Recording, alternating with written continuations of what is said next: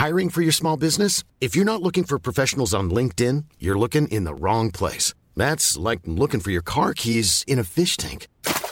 LinkedIn helps you hire professionals you can't find anywhere else, even those who aren't actively searching for a new job but might be open to the perfect role. In a given month, over 70% of LinkedIn users don't even visit other leading job sites. So start looking in the right place. With LinkedIn, you can hire professionals like a professional. Post your free job on linkedin.com slash people today.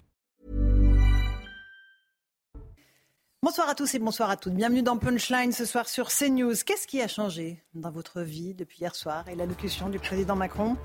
Pas grand-chose, évidemment. L'électricité va bien augmenter de 10% au mois de février. Vive les taxes on vous expliquera pourquoi. L'insécurité continue de faire des victimes dans les rues de Paris, Lyon ou Marseille. On verra que les policiers et gendarmes font ce qu'ils peuvent pour endiguer la mainmise de plus en plus oppressante des délinquants et des dealers. L'éducation nationale et l'hôpital restent en souffrance comme sans doute jamais auparavant. Alors, résignation, c'est pour l'instant l'option choisie par les Français. On entendra vos réactions pour prendre le pouls d'un pays qui n'en finit plus de ne plus croire les promesses vides de ces élites politiques. On va en débattre ce soir dans Punchline. Mais d'abord, c'est l'heure du rappel des titres de l'actualité de 17h avec Simon Guillain. Simon. La France refuse de soutenir les accusations de génocide contre le peuple palestinien à Gaza. Des accusations portées par l'Afrique du Sud contre Israël devant la Cour internationale de justice. Selon Paris, accuser l'État juif de génocide, c'est franchir un seuil moral. Tout juste nommée ministre de la Culture, Rachida Dati a confirmé aujourd'hui qu'elle sera bien candidate à la mairie de Paris en 2026. Je fédérerai, je rassemblerai tous ceux qui veulent qu'à Paris ça change, a-t-elle affirmé donc aujourd'hui. Et puis la neige fait déjà son retour sur une bonne partie du territoire. Soyez bien sûr très prudents sur la route. Des chutes de neige abondantes accompagnées de pluies verglaçantes rendent déjà la circulation très compliquée dans le nord du pays. 28 départements ont été placés en vigilance orange et en Ile-de-France. Eh bien, la préfecture conseille de rentrer chez soi avant 19h ce soir, Laurence. Merci beaucoup, Simon Guillain. Ça tombe bien, c'est la fin de Punchline. Eric Revel était déjà en stress à l'idée que la neige puisse tomber dans la capitale. mais arrêtez Les autorités demandaient aux Parisiens de rentrer chez eux avant 19h ce soir? bah si. Arrêtez C'est toujours comme ça. Dès qu'il pleut un peu en hiver, on commence à à être frileux, les voitures sont à 3 à l'heure. Vous avez raison, c'est que souvent quand on prévoit rien, c'est la catastrophe. Et là, si on prévoit... Ah bah là, si on nous prévoit la neige, c'est qu'il n'y a rien.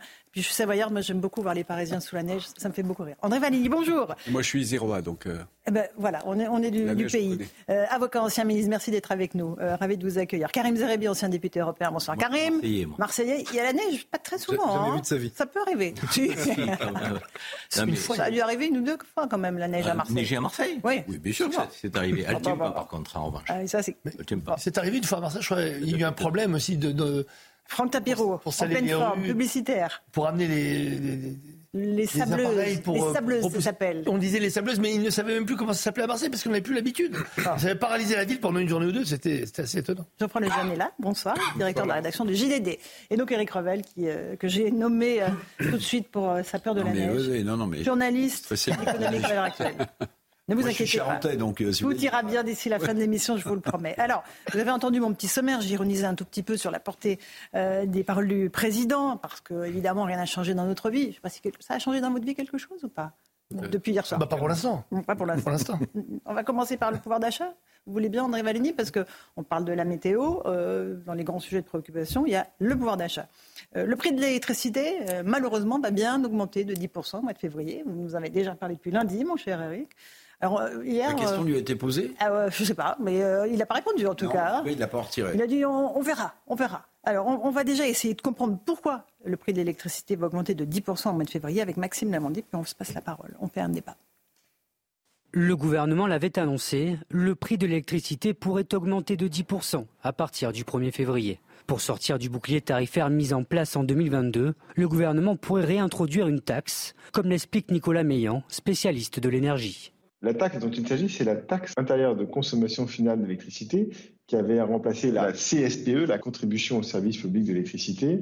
Et lors de l'explosion artificielle des prix de l'électricité, elle avait été euh, réduite à un montant extrêmement faible. Pendant la crise énergétique, l'État avait décidé de baisser au minimum la taxe intérieure de consommation finale. Actuellement à 1 euro le mégawattheure, elle était de 22,50 euros avant la crise de l'énergie. Un manque à gagner que l'exécutif souhaite récupérer. Pourtant, les prix de l'électricité sur le marché ont chuté ces derniers mois, comme l'a annoncé la Commission de régulation de l'énergie. Pour Nicolas Meillan, cette décision est également politique. Étant donné l'état des finances publiques du pays, euh, effectivement, l'État est à la recherche de, ressources, euh, et notamment de taxes. Après l'augmentation de 15% un an plus tôt, suivie de celle de 10% en août dernier, il s'agirait de la troisième hausse des prix de l'électricité en un an. Bruno Le Maire a assuré que cette hausse ne dépasserait pas les 10%. André Valigny, une hausse euh, finale de 35% sur le prix de l'électricité, c'est absolument énorme. C'est absolument énorme, c'est insupportable, notamment pour les classes populaires, parce que les gens qui habitent les logements les plus mal isolés sont les gens les moins favorisés. Ce sont les gens les plus modestes qui dépensent le plus en proportion de leurs revenus, qui dépensent le plus pour leur chauffage. Donc je ne comprends pas pourquoi le gouvernement ne bloque pas le prix de l'électricité. Absolument. Et c'est eux aussi qui coupent le chauffage même pendant l'hiver, Karim Zerbi, parce qu'ils n'ont pas les moyens de payer ou la facture d'électricité ou celle de gaz. Bien sûr, mais le, petit reportage qui ouvre le, sujet euh, est, quand même euh, assez démonstratif de, ce que génère l'inflation. Euh, les prix augmentent, mais les prix ne baissent jamais ensuite même si effectivement le coût d'électricité est moins cher. C'est ce que disait notre spécialiste. Et c'est pareil en termes de denrées alimentaires sur le plan industriel. Les prix, lorsqu'ils flambent, ils restent en haut. pour autant, le pouvoir d'achat des Français, lui, il ne bouge pas, ou très peu. Euh, donc effectivement, le président de la République, on l'attendait sur les grands sujets structurants, structurels, euh, qui touchent la vie quotidienne de nos compatriotes, euh, quelle que soit la ville, le village, le quartier où ils habitent. Et donc on est passé à côté du sujet principal qui ressort dans tous les sondages tous les sondages, de manière transversale. La première préoccupation des Français, c'est les fins de mois. Vous avez des Français aujourd'hui qui, au 15 du mois, sont à découvert. Des Français qui ont peur de lendemain, qui ne savent pas, qui n'ont pas de perspective. Le déclassement est permanent. On a 42% de la population euh, qui est considéré comme étant classe moyenne. Donc, euh, je veux dire, et, ces Français-là voient tous les jours, tous les jours, leur pouvoir d'achat se dégrader. Donc c'est insupportable parce que classe populaire, classe moyenne, même combat aujourd'hui. Eric Revel, je vous passe la parole après Franck et Geoffroy. Comment on peut dire aux Français je vous assure, il n'y aura pas d'augmentation d'impôts et leur mettre une taxe de 10% bah, sur l'électricité. Oui, oui. je vais vous faire la Expliquez-moi la jonction là. J'ai loupé un truc. Bruno Le Maire, puis je vais vous faire la version classe moyenne, puisque euh, maintenant euh, Guillaume, euh, Gabriel Attal et le président de la République n'ont plus que les classes moyennes en bouche. Version Bruno Le Maire, bah, chers amis, c'est une taxe qu'on avait supprimée au moment de la mise en place du bouclier mhm. tarifaire. Si on l'avait réintroduite totalement, ça serait 20% de hausse. Mais comme je me suis engagé à ce qu'il n'y ait pas plus 10%, je vous colle que 10%. Ça va quand même représenter 130 euh, euros par an, euh, par, an hein, mhm. euh, quand même. Bon, voilà. Versus maintenant ceux qui souffrent de, problèmes de pouvoir d'achat, eh ben c'est énorme.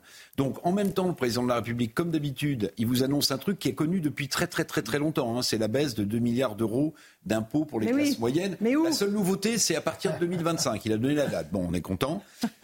Et puis, en même temps, nous eh ben, pour des l'air de rien des taxes qui sont quand même des impôts et qui vont grever un peu plus votre pouvoir d'achat. Et ceux qui souffrent, évidemment, c'est absolument intolérable. Mmh. intolérable. Franck Tapiro, comment on peut.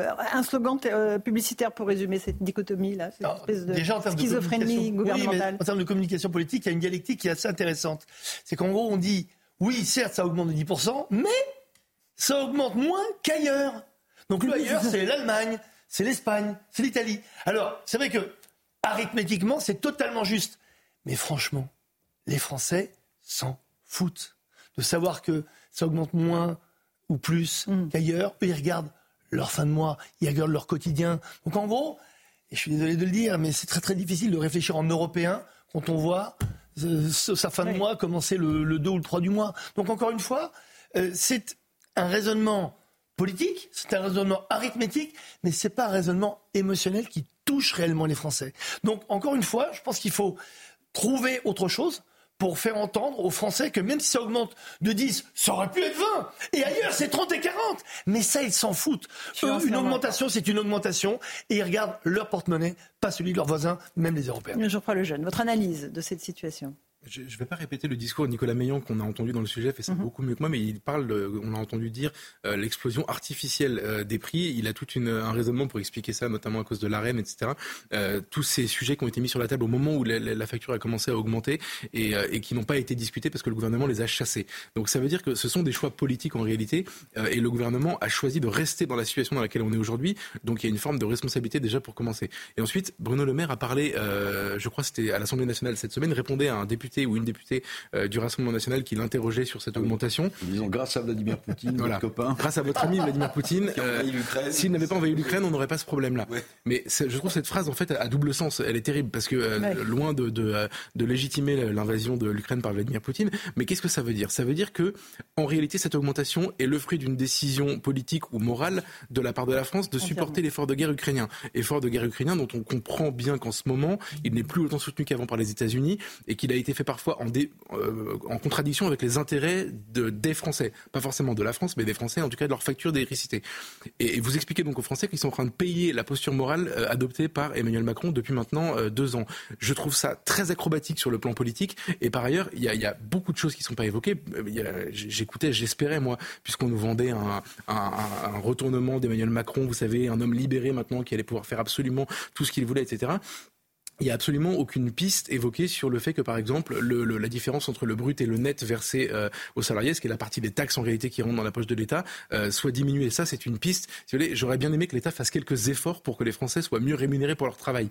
Et ça n'est absolument pas à l'heure du jour, ça n'est absolument pas sur la table. Je trouve ça un peu dommage. Alors, André Valigny, comment est-ce que vous pouvez expliquer le paradoxe de ce qu'on a entendu hier soir? Pas de, pas de, pas de hausse d'impôts, mais, mais quand même des petites taxes. Bah, les impôts, c'est pas les taxes, justement, c'est différent. Euh, il y a eu une baisse d'impôts quand même. Au final, ça revient pas trop au même, hein, dans, le porte-monnaie. Dans la poche des mm. Français. Euh, il y a eu des baisses d'impôts avec Emmanuel Macron, il ne faut pas le, sous-estimer. La taxe d'habitation qui a été supprimée progressivement pour tous les Français.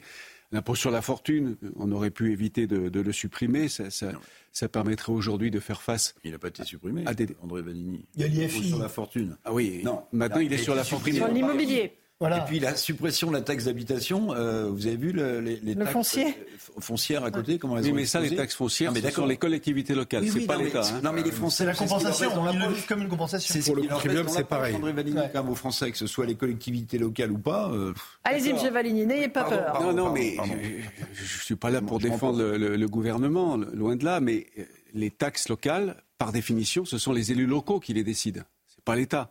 Donc les taxes foncières ont augmenté, à Grenoble notamment, à Paris, dans, beaucoup de, villes, mais le gouvernement n'y est pour rien, sauf à ce qu'on envisage effectivement la baisse des dotations. Parce qu'il y a une baisse des dotations de l'État vers les collectivités locales, enfin une baisse relative qui s'est atténuée ces mhm. dernières années, mais qui fait que les collectivités locales sont effectivement en difficulté financière pour certaines, pas toutes, ce qui les amène à augmenter les taxes foncières, les taxes locales. Je reviens à la baisse des impôts elle a quand même eu lieu. Euh, Emmanuel Macron en a fait un de ses euh, axes principaux depuis qu'il est président. Mais il est vrai que, en compensation, si j'ose dire, en contrepartie, en regard, il y a une augmentation des taxes. Et je dis à nouveau ce que j'ai dit tout à l'heure, ce qui a été dit euh, tout autour de la table, c'est que pour les Français, classe moyenne classe populaire, ça devient insupportable. Insupportable. Vous avez raison, mon voisin M. Zeribi le disait à l'instant. La première préoccupation des Français aujourd'hui, ce n'est pas l'immigration, contrairement à ce qu'on veut nous faire croire parfois. Ce, n'est même pas la sécurité, c'est l'inflation, le pouvoir d'achat, le salaire, ce qui reste à la fin du mois. Bien sûr, bien sûr. Et tous nos sondages le disent euh, à longueur de journée. Euh, on va juste écouter quelques réactions de Français à propos de cette facture d'énergie. On voit là, pouvoir d'achat en 1, santé, insécurité, immigration, quatrième item ou troisième item en fonction euh, des instituts de sondage. que pensent les Français de cette facture d'électricité qui va rester très haute? Réponse. Je pense qu'à un moment ou un autre, il faut revenir à un véritable coût euh, de ce que des matières premières, même si le prix à, payer, c'est de payer plus cher, effectivement. Je vais le sentir passer. Euh, mais après, de toute façon, ils vont devoir euh, faire des concessions. Ils annoncent qu'ils vont faire plein de, énormément, énormément d'investissements sur beaucoup de sujets avec le, le, nouveau gouvernement. Donc, effectivement, ils vont forcément retirer des aides. Il y a toujours, on prend d'un côté pour retirer de l'autre. Ils sont obligés à un moment donné de, de relâcher un peu le bouclier. Donc, ce serait bien s'ils pouvaient le maintenir encore un peu, mais je pense qu'ils ne peuvent pas tenir éternellement. Si on veut euh, accorder plus de pouvoir d'achat aux Français, il faudrait peut-être euh, réduire les taxes. Là, c'est contre-productif. On devrait commencer par réduire les taxes si on veut vraiment que l'énergie reste à des, niveaux de tarifs euh, raisonnables dernier mot là-dessus, Eric Revel. Les Français sont assez résignés. Hein. Je les trouve assez raisonnables et on va les, on va les écouter au long de l'émission. Bah, c'est ça qui est. Il n'y a pas beaucoup d'espoir. frappant. J'entends pas d'espoir. la hein. résignation. Vous vous souvenez du début du mouvement des Gilets jaunes pour une augmentation d'une taxe sur le prix des carburants? Mm-hmm. Ça avait déclenché. Le pouvoir d'achat des Français, à mon avis, est encore plus dégradé, même s'ils ont eu beaucoup d'aides et de soutien et d'amortisseurs sociaux. Hein. Nicolas Sarkozy, à l'époque, en 2008, avait même dit lui-même que heureusement qu'il y a des amortisseurs sociaux dans ce pays pour, euh, pour lisser les crises. Mais euh, il y a une forme de, résignation, vous avez raison. alors qu'on sait que euh, jamais les banques alimentaires, jamais les restos du cœur n'ont euh, autant, distribué de repas et d'aides. Ça veut bien dire qu'une partie de la population de, ce pays, et notamment euh, en périphérie hein, des grandes villes, se paupérise à vitesse grand V. Et que cette résignation, alors, voilà, quand vous n'arrivez pas à, quand, mettre de l'essence, à nourrir vos enfants, ben vous essayez de les préserver peut-être mm, mm. au-delà de la colère. Hein. Mais même le mot classe moyenne a disparu, je trouve. Mm. Il est impropre aujourd'hui. Classe moyenne, c'est plus vrai. Ça On peut dire c'est une nouvelle classe pauvre. Il faut oser le dire. Parce qu'encore une fois. Ce sont les travailleurs pauvres. bien entendu. Je me bats, moi, pour l'utilisation des bons mots et pour que leur sens soit mis en avant. Mais classe moyenne aujourd'hui, si vous pensez que ces personnes-là qui nous parlent et qui, comme on le dit, à partir du 15, même avant, euh, le 15 du mois, n'ont plus rien, ce ne sont plus des classes moyennes. Il y a une paupérisation absolue des classes moyennes. Pas qu'en France, un peu partout dans le monde. Mais regardons en France ce qui se passe. Mhm, c'est clair. Karim Zaribi Non, mais pour moi, l'erreur majeure du président de la République, c'est là où il semble un peu déconnecté, c'est que pour lui, la question de pouvoir d'achat ne se traite euh, qu'avec euh, le regard porté sur la fiscalité. Or, euh, la fiscalité, bon, il y a 55% des Français qui ne paient pas d'impôt sur le revenu. Pour autant, ces Français-là, ils ont des charges, ce qu'on appelle les dépenses contraintes, qui sont mensuelles.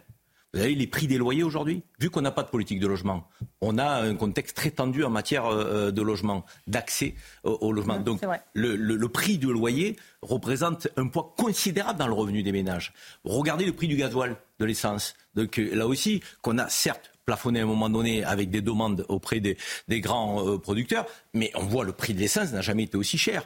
Donc le prix euh, des aliments, donc des matières, je veux dire des aliments premiers, des aliments essentiels. Donc parfois on a 20% d'inflation sur certains prix d'aliments. Le prix de la viande, le prix des pâtes, euh, ça c'est le sucre. Contraintes. Ah, c'est plus qu'il nous disait hier le prix, le prix des abonnements téléphoniques. Je veux dire tout ça, le président n'en parle jamais. Ah ça, ce sont des dépenses contraintes, hmm. des dépenses obligées par les Français. Hmm. et, j'en passe avec le prix de l'abonnement de transport euh, en commun. Je veux dire, les abonnements de prix en transport en commun ont aussi explosé quand on dit aux Français euh, de laisser leur véhicule euh, personnel individuel. Donc, le président devrait s'attacher quand même à ce qui fait les dépenses quotidiennes de nos compatriotes. Et de ça, il n'en parle quasiment jamais. Il y avait peu de choses assez concrètes quand même lors de cette conférence de presse. Franck Tabiro, vous êtes là. S'il y a une date le 7 février, euh, pour l'hommage aux 41 euh, victimes françaises euh, du grand pogrom du 7 octobre. Quatre mois après. Quatre mois après, plus de 100 jours. Mais il était temps. Que s'est-il passé? Enfin, dans toutes les catastrophes que nous avons traversées, plus dramatiques, il y a toujours eu des hommages aux victimes, qu'elles soient françaises ou non, je le précise. Comment vous expliquez ces quatre mois de, une paralysie mentale par rapport à ce qui se passe euh, depuis le 7 octobre euh, Et pourtant, le chef de l'État avait été très clair le matin en condamnant sans réserve mhm. euh, le Hamas, cet acte terroriste. Et puis après, vous savez, la, politique, la diplomatie reprend ses droits, la défiance, le déni, la peur, disons-le, et l'incompréhension totale, et puis la méconnaissance. Mhm. vous savez, je, je, défends le président depuis 2015, vous le savez, mais moi, quand j'ai entendu son, euh, je me rappelle sa conférence de presse, c'était à Doha, je crois, euh, pendant la COP 28, bah, j'ai juste rien compris. Ah, mais absolument rien compris. position sur. Euh, mais oui, on peut pas dire d'un côté on soutient, puis de l'autre côté, mais Israël tue des femmes des enfants. Enfin, c'était tellement incompréhensible. Donc, encore une fois, ça bah. demande énormément de clarté. C'est un sujet tellement compliqué que, surtout quand on est chef de l'État et qu'on on était le premier au monde réagir le matin à 9h, 9h30 sur Twitter, bon, on se doit de garder une ligne. Et justement, quand on bascule un coup à gauche, un coup à droite, euh, c'est très très compliqué. Il faut garder un cap, sinon bah, personne ne comprend plus rien. C'est exactement ce qui s'est passé. André Valigny, le 7 février, on sera quatre mois après. Euh, oui, mais c'est un sujet très délicat. On n'a pas toutes les informations. Est-ce que le président de la République n'a pas voulu, comment dire, être vigilant, faire attention aux répercussions que pourrait avoir telle ou telle manifestation par rapport aux otages qui sont encore détenus là-bas. Mhm. Parce que le Hamas détient trois otages, français. 136 au total. Moi, je pense que cet euh, hommage est, bienvenu. Je ne sais pas s'il arrive trop tard. Je ne sais pas quel impact il va avoir sur les, les otages français qui sont toujours là-bas. C'est un sujet très très délicat. Je suis évidemment. Vous pensez que le fait de rendre hommage à des victimes peut, oh, avoir un impact sur euh, les preneurs d'otages On n'a pas beaucoup d'informations. Vous savez, les... moi j'ai été euh, aux affaires étrangères. Mhm le Quai d'Orsay, c'est beaucoup de choses, et donc le président, par définition, lui mhm. aussi, nous, on, ne sait pas tout hein, mhm. des négociations en cours, de ce qui se passe avec l'État d'Israël, avec le Qatar, avec ceux qui essayent d'obtenir la libération des otages, je ne sais pas. J'entends votre prudence et. le Quai d'Orsay est souvent étranger aux affaires plutôt qu'aux affaires étrangères. Excusez-moi, mais je pense qu'il faut dire les mots. À un moment, on ne peut pas être complètement toujours à côté de la plaque. On a le président qui, qui pointe un cap, le Quai d'Orsay est toujours à l'envers. C'est pas depuis Emmanuel Macron, c'est depuis toujours. Mais disons-le, par rapport au Moyen et au Proche-Orient, étranger aux affaires, je crois que c'est le bon mot. Là, vous faites référence à la politique arabe de la France. Absolument, depuis les années 80. À la ça remonte avant. Euh, Giscard au Giscard, mais, ça a été imposé réellement de façon forte par Giscard. Et c'est avec que depuis ce moment-là, on a, oui, bien sûr, on a, on a une vraie ligne, mais cette ligne-là, à un moment, elle peut euh, évoluer. Je, vais reprendre exprès une, phrase qui est à la mode en ce moment, en fonction du contexte. Vous savez, c'est un mot qui revient. André Valigny, ensuite Karim, François Mitterrand, lui, tenait, tenait la, balance à peu près égale entre euh, les Arabes, les pays arabes et Israël. Mitterrand était très proche d'Israël. Oui, bien sûr. Mhm. Alors, le 7, février, il était temps. Karim bah, Moi, je pense que c'est à l'image de la position de la France qui est d'une, euh, je dirais, d'une ambiguïté, d'une confusion totale. Donc, euh, on aurait pu faire un hommage beaucoup plus tôt euh, aux victimes du 7 octobre, tout en condamnant et se laissant la possibilité de condamner la réponse, si on la qualifie de disproportionnée, d'Israël. Il n'y a pas d'incompatibilité. Or, d'une semaine à l'autre, on fait tout et son contraire. Euh, et, le président de la République continue d'être dans des positions d'ambiguïté les plus totales. Une semaine, c'est le soutien conditionnel à Israël. Une semaine, c'est il faut euh, le cessez-le-feu euh, parce que on tue trop de victimes palestiniennes. Je veux dire, le général de Gaulle doit se retourner dans sa tombe. Hein. Donc André Valigny parlait de la position du général de Gaulle. Sa position, elle était claire. Hein. Il était pour un État palestinien, il était contre l'occupation. et là, il aurait, à mon avis, condamné le 7 octobre avec un hommage qu'il fallait faire dans l'État euh, dans les temps. Tout en se permettant euh, de, critiquer Israël dans sa mmh. réponse si on la, on la qualifie de disproportionnée euh, et d'inhumaine. C'est pas incompatible. C'est quoi une réponse proportionnée C'est ni l'un ni l'autre. c'est le problème. Mais c'est quoi une réponse proportionnée par rapport au terrorisme? Vous voulez que... Je suis suffisamment exprimé sur ce plateau. Justement, oui, mais j'étais pas là. donc justement, quand on parle de réponse ah, oui, mais, oui, mais justement. Pas envie de m'exprimer à votre présence. Ah ben justement, moi, je vous regarde dans les yeux, je te regarde dans les yeux, Karim, comme je le fais à chaque fois depuis 20 ans. C'est que c'est compliqué pour toi. Je sais que c'est compliqué, maman. Il faut assumer. Il faut assumer. Il faut assumer. Il faut assumer. Ça veut dire quoi une réponse proportionnée face au terrorisme? J'aimerais bien que tu l'expliques. Ça veut dire quoi une réponse proportionnée face au terrorisme? J'aimerais bien que tu nous l'expliques, puisque tu connais bien le sujet apparemment, mais encore une fois, je te l'ai dit plusieurs fois. Il n'y a pas. On non. pas amis, donc euh, arrêtez.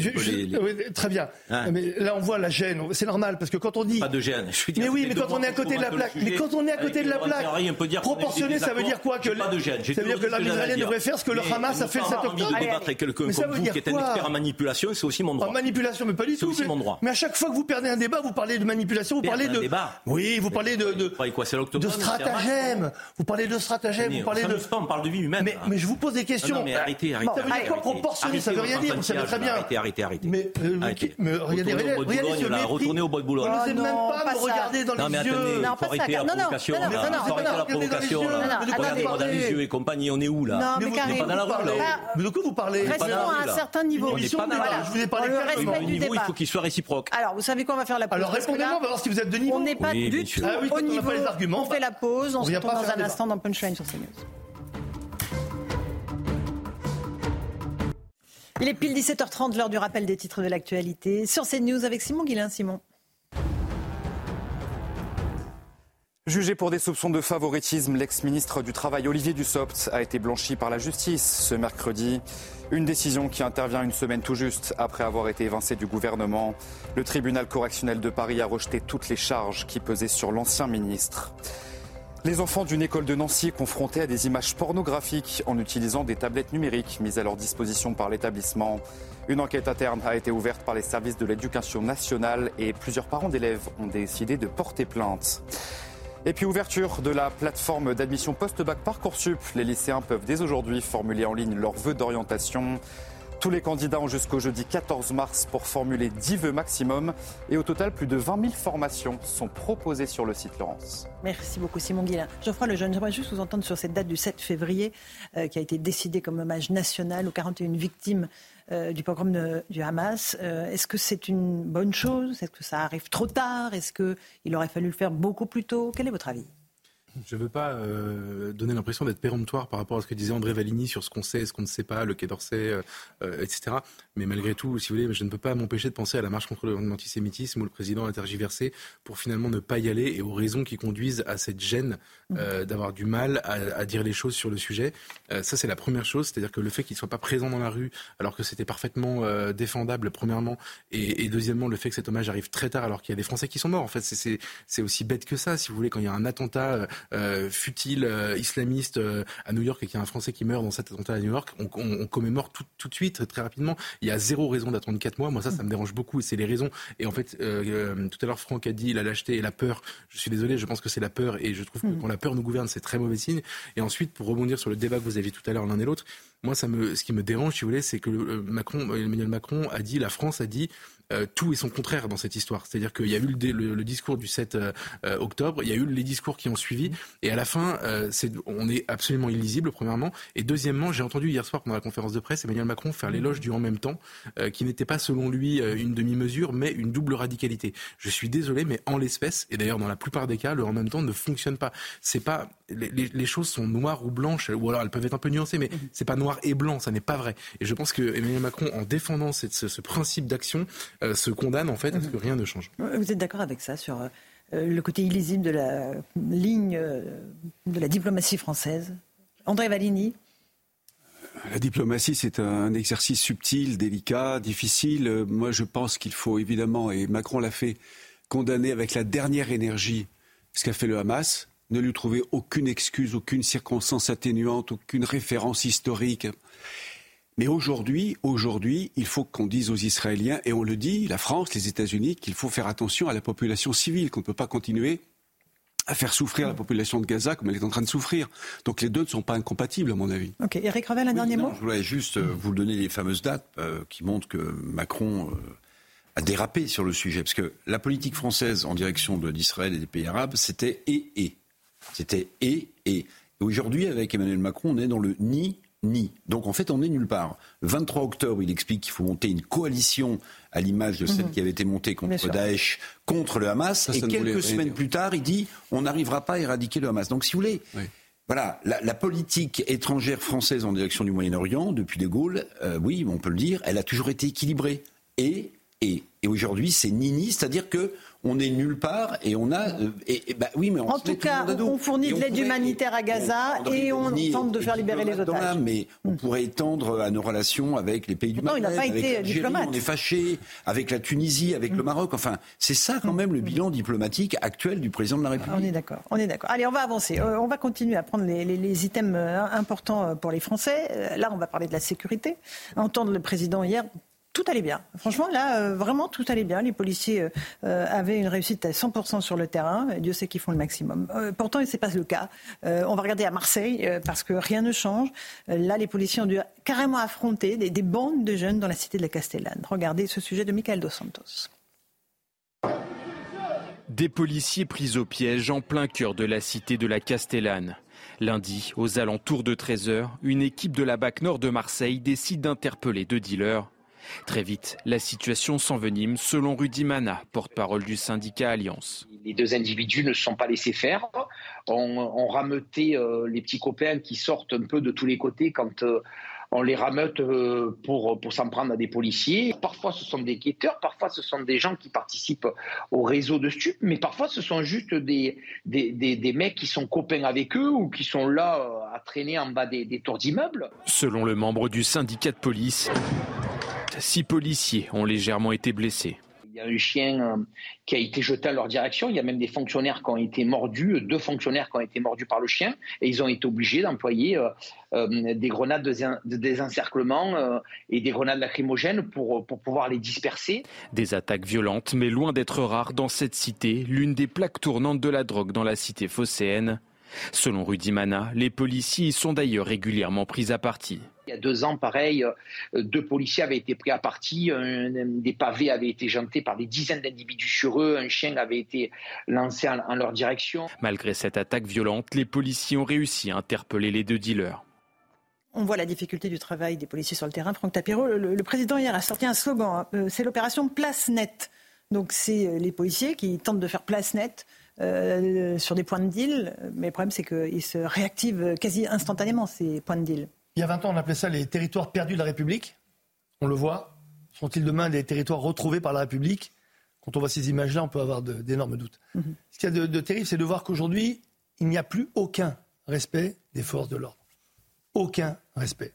Sachant que les forces de l'ordre, ce sont les premiers remparts des citoyens, mhm. de l'ordre républicain, du pacte citoyen. C'est ça qui est terrible, c'est qu'on se rend compte que finalement, plus rien ne leur fait peur. Absolument plus rien.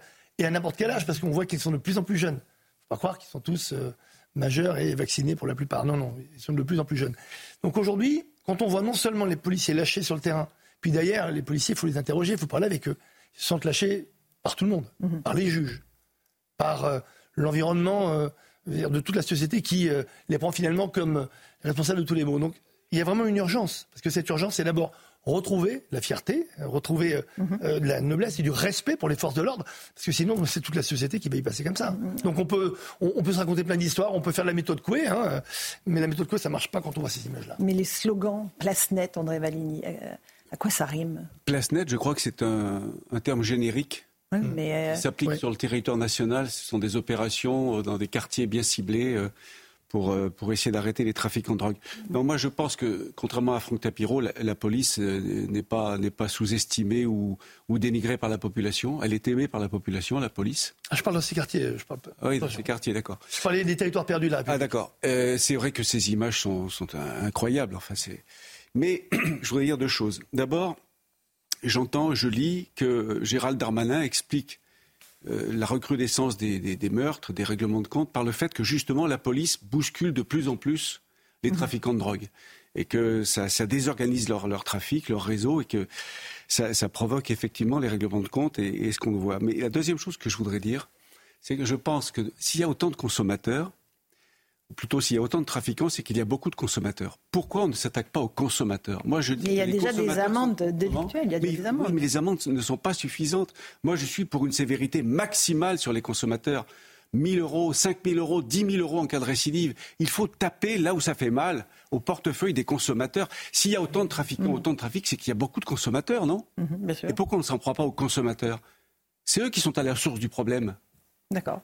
C'est une, c'est une vraie piste eh de, d'augmenter le forfait des, des Considérablement. amendes. 10 000 euros, effectivement, ça fait pourquoi pas Karim, sur euh, cette cité de la Castellane. On revenir à une séquence qui était celle d'Emmanuel Macron dans les quartiers nord de Marseille, dans le quartier de la Busserine, dans le quartier 11e arrondissement, mhm. il y a un an, je crois, maintenant. La rencontre avait duré deux heures.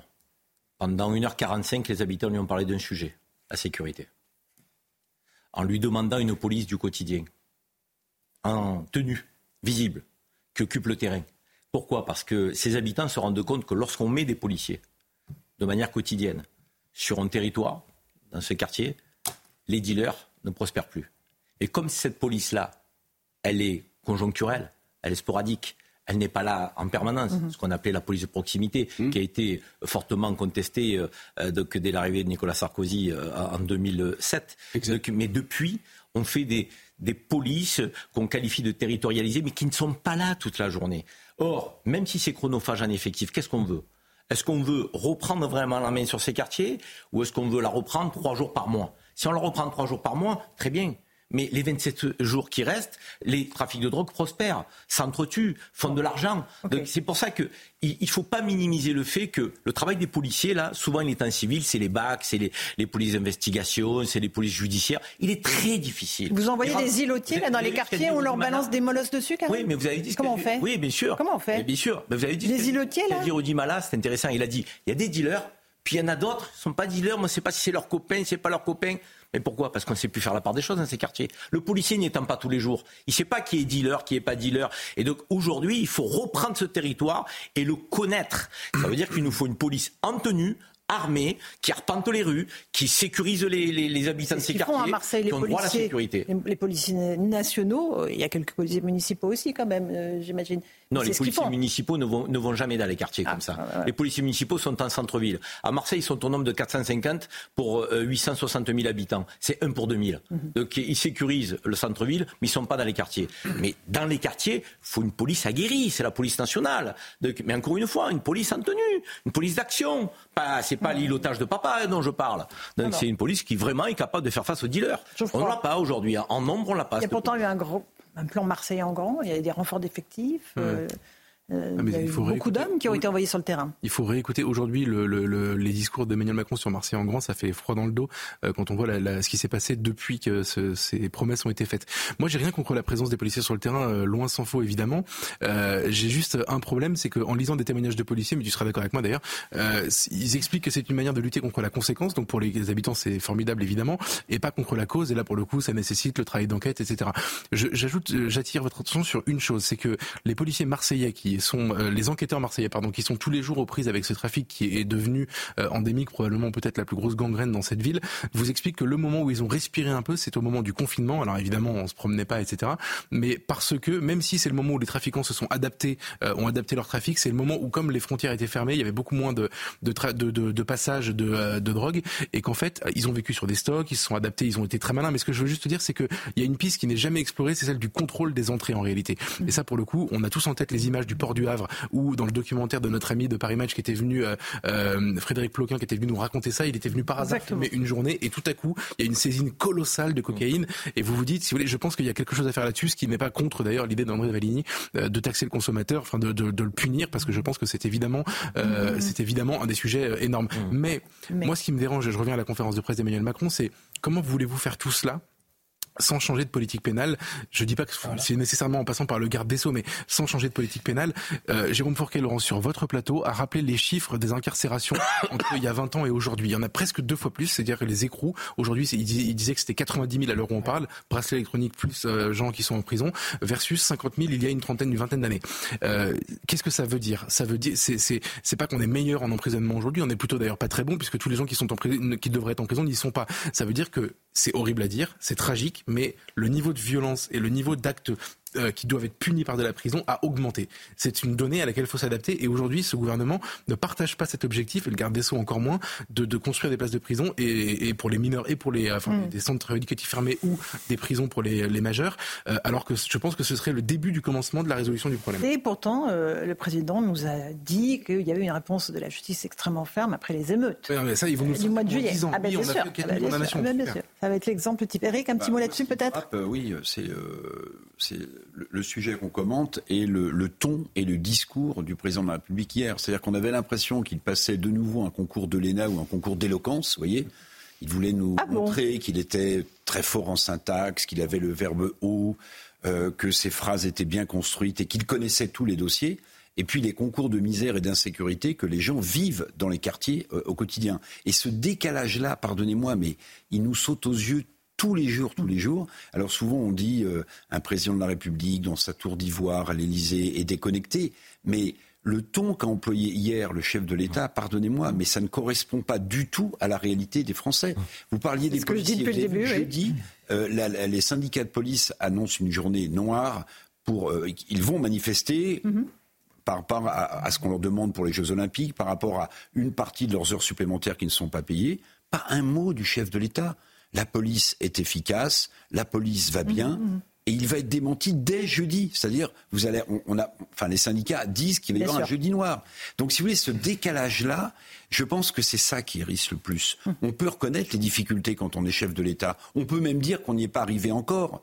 Vous avez là- déjà entendu mais euh, là, un non mea culpa, seulement, vous, mais de la attendez, part du non, c'est la double peine. Non seulement il n'y a aucune annonce qui répond, me semble-t-il, au quotidien des Français, mais en plus, mais en plus, Emmanuel Macron, il a tout bien fait depuis qu'il est là.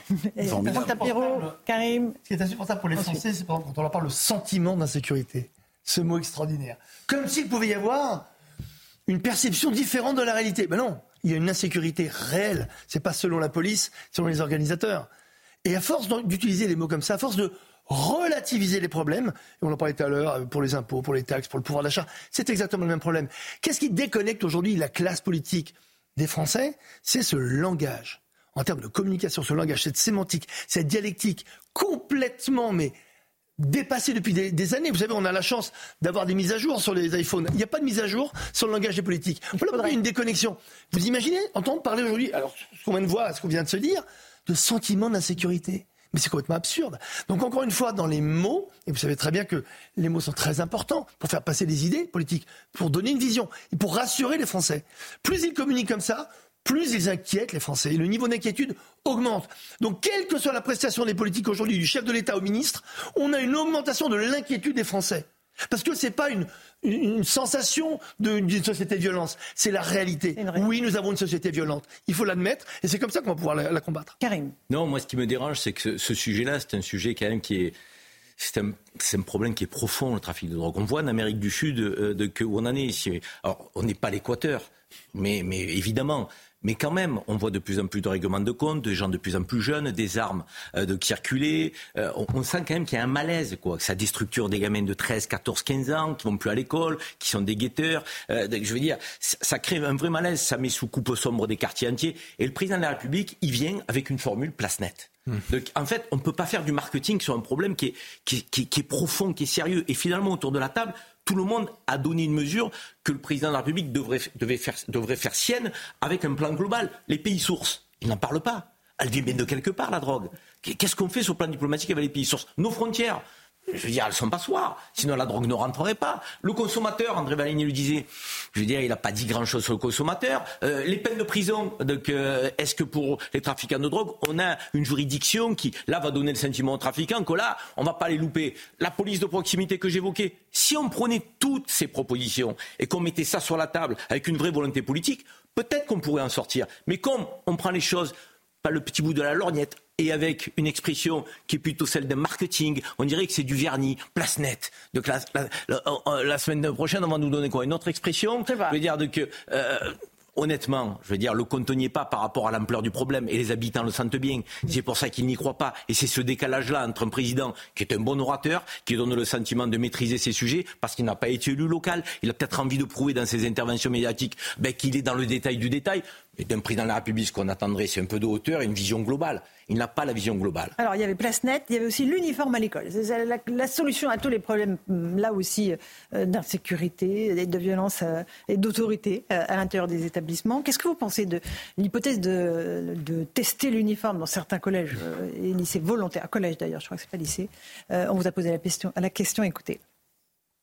Ça, ça réduit un peu les inégalités, mais en même temps, peut-être qu'il y en a qui aiment bien aussi se sentir libres de s'habiller comme ils veulent. Donc euh, je pense que les deux points de vue se défendent. Parce que ça permet d'avoir, euh, je pense, euh, au niveau des, différences sociales, au niveau des, effets de mode, d'avoir une uniformité qui est pas, ce soit pas l'argent, que ce soit pas le, le, milieu social peut-être qui soit discriminant, mais voilà, je pense que c'est c'est une bonne chose. J'entends que ça retire peut-être un aspect au niveau de leur personnalité, un moyen d'exprimer leur personnalité. Je comprends qu'ils soient pas forcément tous d'accord avec ça. Ah, l'uniforme. J'en ai entendu parler beaucoup en 2006-2007. C'était euh, une des propositions de Ségolène Royal, euh, André Valigny. Oui, je crois. Moi, j'y suis plutôt favorable. D'accord. La blouse bleue pour tout le monde Non, pas la blouse bleue. Justement, je pense qu'il faut que chaque établissement, volontaire dans un premier temps, peut-être ensuite, lorsque ce sera généralisé, que chaque établissement, dans son conseil d'administration, avec les parents d'élèves, les enseignants, les représentants des élèves, choisissent une tenue adaptée à l'établissement, avec euh, les armoiries de l'établissement, une couleur, le bleu le vert, peu importe.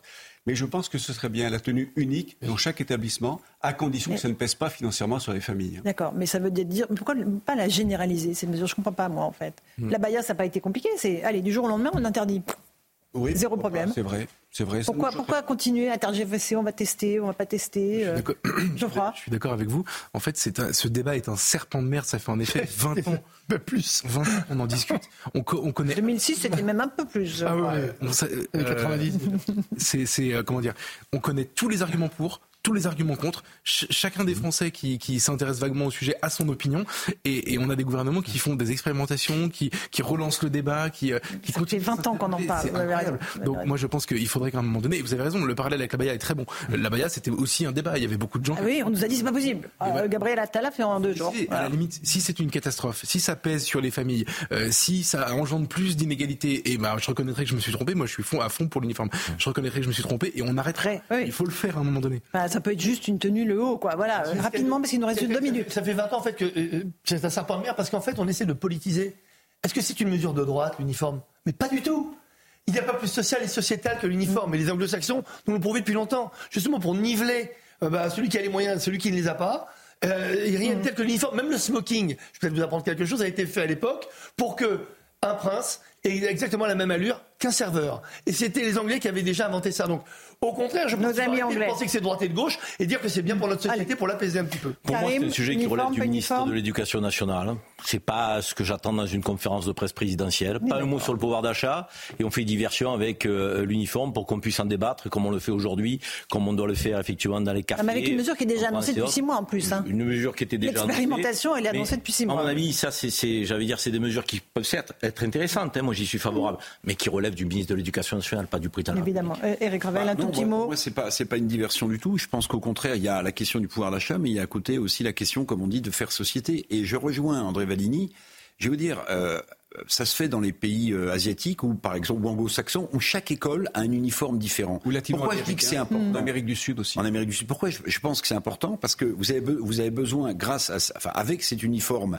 euh, ciblé sur euh, l'école en question, vous développez une double appartenance. C'est important d'appartenir à, à une communauté ou à son école. Vous développez l'appartenance à votre école, et puis ça peut se traduire par des compétitions sportives au nom de l'école, comme ça se fait euh, euh, à Londres entre les grandes universités amé- euh, anglaises, et puis l'appartenance à l'école de la République. C'est très important. Et puis, qu'on a ce débat entre le, privé et le public. Bah, je rappelle quand même que euh, la plupart du temps, dans le privé, Il y a des un uniformes. uniforme, Il y a Ah, une oui, blouse. et puis je rappelle même que dans des euh, mairies euh, très à gauche, quand on partait en colonie de vacances, eh bien quand vous arriviez sur place, ma chère Laurence, ça a été mon cas, à chaque fois, vous déposiez vos affaires en arrivant dans la colonie de vacances et vous aviez un short tous le même. Voilà. Et, et j'ai pas vécu sous Staline. C'était quand. C'était il y a longtemps. Bah, c'était, bah, c'était dans les années 70. Les choristes.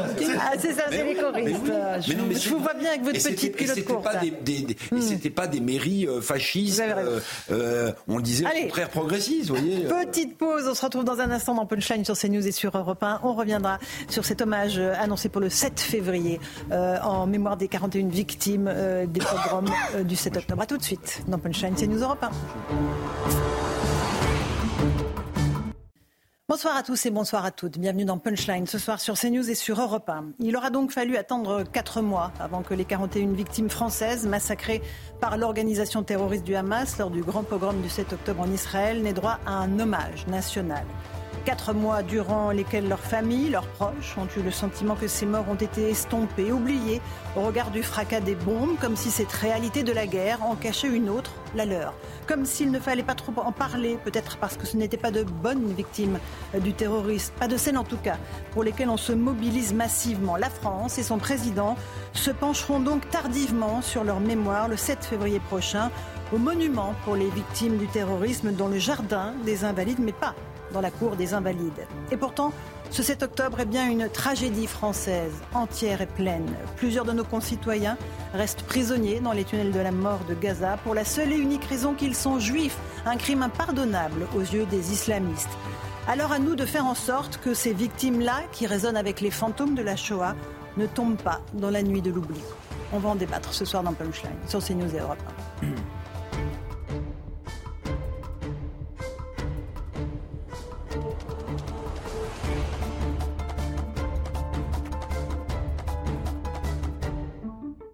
18h, bienvenue sur nos deux antennes, CNews Europe 1. D'abord, le rappel des titres de l'actualité. La France refuse de soutenir les accusations de génocide contre le peuple palestinien dans la bande de Gaza, des accusations portées par l'Afrique du Sud contre Israël devant la Cour internationale de justice. Selon Paris, accuser l'État juif de génocide, c'est franchir un seuil moral. Soyez prudents sur les routes ce soir. Des chutes de neige abondantes accompagnées de pluies verglaçantes rendent déjà la circulation compliquée dans le nord du pays. 28 départements euh, sont placés en vigilance orange. En Ile-de-France, la préfecture conseille de rentrer chez soi avant 19h. Et ben voilà. Tout juste nommée ministre de la Culture, Rachida Dati a confirmé qu'elle sera bien candidate à la mairie de Paris en 2026. Je fédérerai, je rassemblerai tous ceux qui veulent qu'à Paris ça change, a-t-elle affirmé aujourd'hui. Elle a aussi démissionné du groupe euh, Changer Paris, euh, à la mairie de Paris. Et puis, euh, nous sommes au 103e jour de détention pour les otages détenus par l'organisation terroriste du Hamas dans la bande de Gaza. Trois de ces otages sont français. Vous le savez, nous rappelons chaque soir leur nom, nous montrons leur visage. Ils se nomment Ofer, Orion et Oad. Nous pensons à tous ces otages ce soir, à leurs familles. Nous demandons une fois de plus leur libération immédiate et sans condition. Il est 18h01 et quelques secondes. Nous sommes en plateau avec André Valigny, avocat ancien ministre. Bonsoir à vous. Merci d'être sur nos deux antennes. Zartocht Bakhtiari nous a rejoint. Bonsoir. Bonsoir. Maire d'hiver droite de Neuilly-sur-Marne. Très heureuse de vous accueillir sur le plateau. On va revenir sur la réponse du chef de l'État euh, à ce qui s'est passé aux émeutes qui ont vraiment touché euh, votre ville euh, en particulier. On est avec Geoffroy Lejeune, directeur de la rédaction des JDD. Bonsoir, Geoffroy. Avec Franck Tapiro, publicitaire. Bonsoir, Bonsoir, Franck. Et avec Eric Revel, éditorialiste économique à Valeurs Actuelles. Bonsoir à tous. Euh, on, on va évoquer euh, les sujets de sécurité, on va écouter, évoquer le pouvoir d'achat, mais j'aimerais qu'on parle de ce 7 février, cette date extrêmement importante, cet hommage aux 41 victimes euh, du terrorisme islamique en Israël. Euh, on va écouter un témoignage très court, et puis je vous passerai la parole. Euh, un, un survivant du massacre du 7 octobre. Il était dans ce festival de musique, c'est un jeune, il s'appelle Itai Razimenko. Il raconte qu'il est le survivant d'une deuxième Shoah. Écoutez-le. On a appelé nos amis qui n'étaient pas avec nous dans le véhicule. Mais je les ai vus dans les vidéos filmées par le Hamas qui montraient comment ils les assassinaient. Ma famille est une famille de survivants de la Seconde Guerre mondiale et de la Shoah. Ils ont quitté leur patrie pour aller vers Israël et se sentir en sécurité. À mon tour, je suis un survivant d'une deuxième Shoah. Voilà pour ce témoignage. Franck Tapir, vous parlez, vous aussi, d'une deuxième Shoah ou pas? Oui, on essaie même de trouver un, un nouveau terme parce qu'on ne veut pas, euh, bien entendu, euh, comparer les deux événements qui sont, même s'il y a beaucoup de corrélations, puisque ce- un pogrom en 2023, euh, qui aurait pu l'imaginer, un pogrom, surtout sur des juifs, en terre d'Israël. C'est ça qu'il faut vraiment euh, euh, rajouter et insister sur ce point. Mais ce qui est extraordinaire, c'est de voir à quel point, depuis le 7 octobre, alors qu'au démarrage, hein, la France a très bien réagi, puisque la condamnation a été euh, sans, euh, sans, sans équivoque de la part du chef de l'État en disant nous condamnons le Hamas. Et pourtant, près de quatre mois après, nous n'avons pas encore eu d'hommage. Alors, le 7 février arrive. Il y a une date. On l'attendait encore une fois, mieux vaut tard que jamais, mais pourquoi avoir attendu? Mais c'est ça qui est intéressant. Pourquoi avoir attendu quatre mois pour reconnaître ces victimes? Parce qu'elles étaient franco-israéliennes, donc juives. Ça gênait qui finalement? Est-ce qu'en France, aujourd'hui, on doit être gêné de rendre hommage à des victimes parce qu'elles sont de telle ou telle religion? C'est ça qu'il faut se dire. C'est la première fois de l'histoire que cela arrive. D'abord, première fois qu'un pogrom en Israël arrive comme cela, première fois depuis la Seconde Guerre mondiale, mais on n'a jamais vu un non-lieu pareil. Donc moi, c'est ça qui me pose problème, pas qu'à moi, mais pas qu'aux juifs, pas qu'aux Français de confession juive. À énormément de Français, plus de 75% des Français sont totalement scandalisés et choqués. Donc on attend le 7 février, mais surtout, j'attends de voir quel discours il va avoir euh, ce 7 février-là. Moi, les mots sont très importants, et même entre les lignes. Même le non-dit va être très important ce jour-là. André Valigny, c'est important ce 7 février. Il arrive un peu tard, évidemment, après le pogrom du 7 Oui, c'est vrai que c'est un peu tard, quatre mois après. Je ne sais pas pourquoi le président a attendu autant. Je, je ne me l'explique pas. Cette prudence, il faut toujours de la prudence en diplomatie, bien sûr, mais enfin, je, je ne me l'explique pas. Je reviens d'un mot sur l'Afrique du Sud qui attaque Mhm, Israël, absolument. génocide.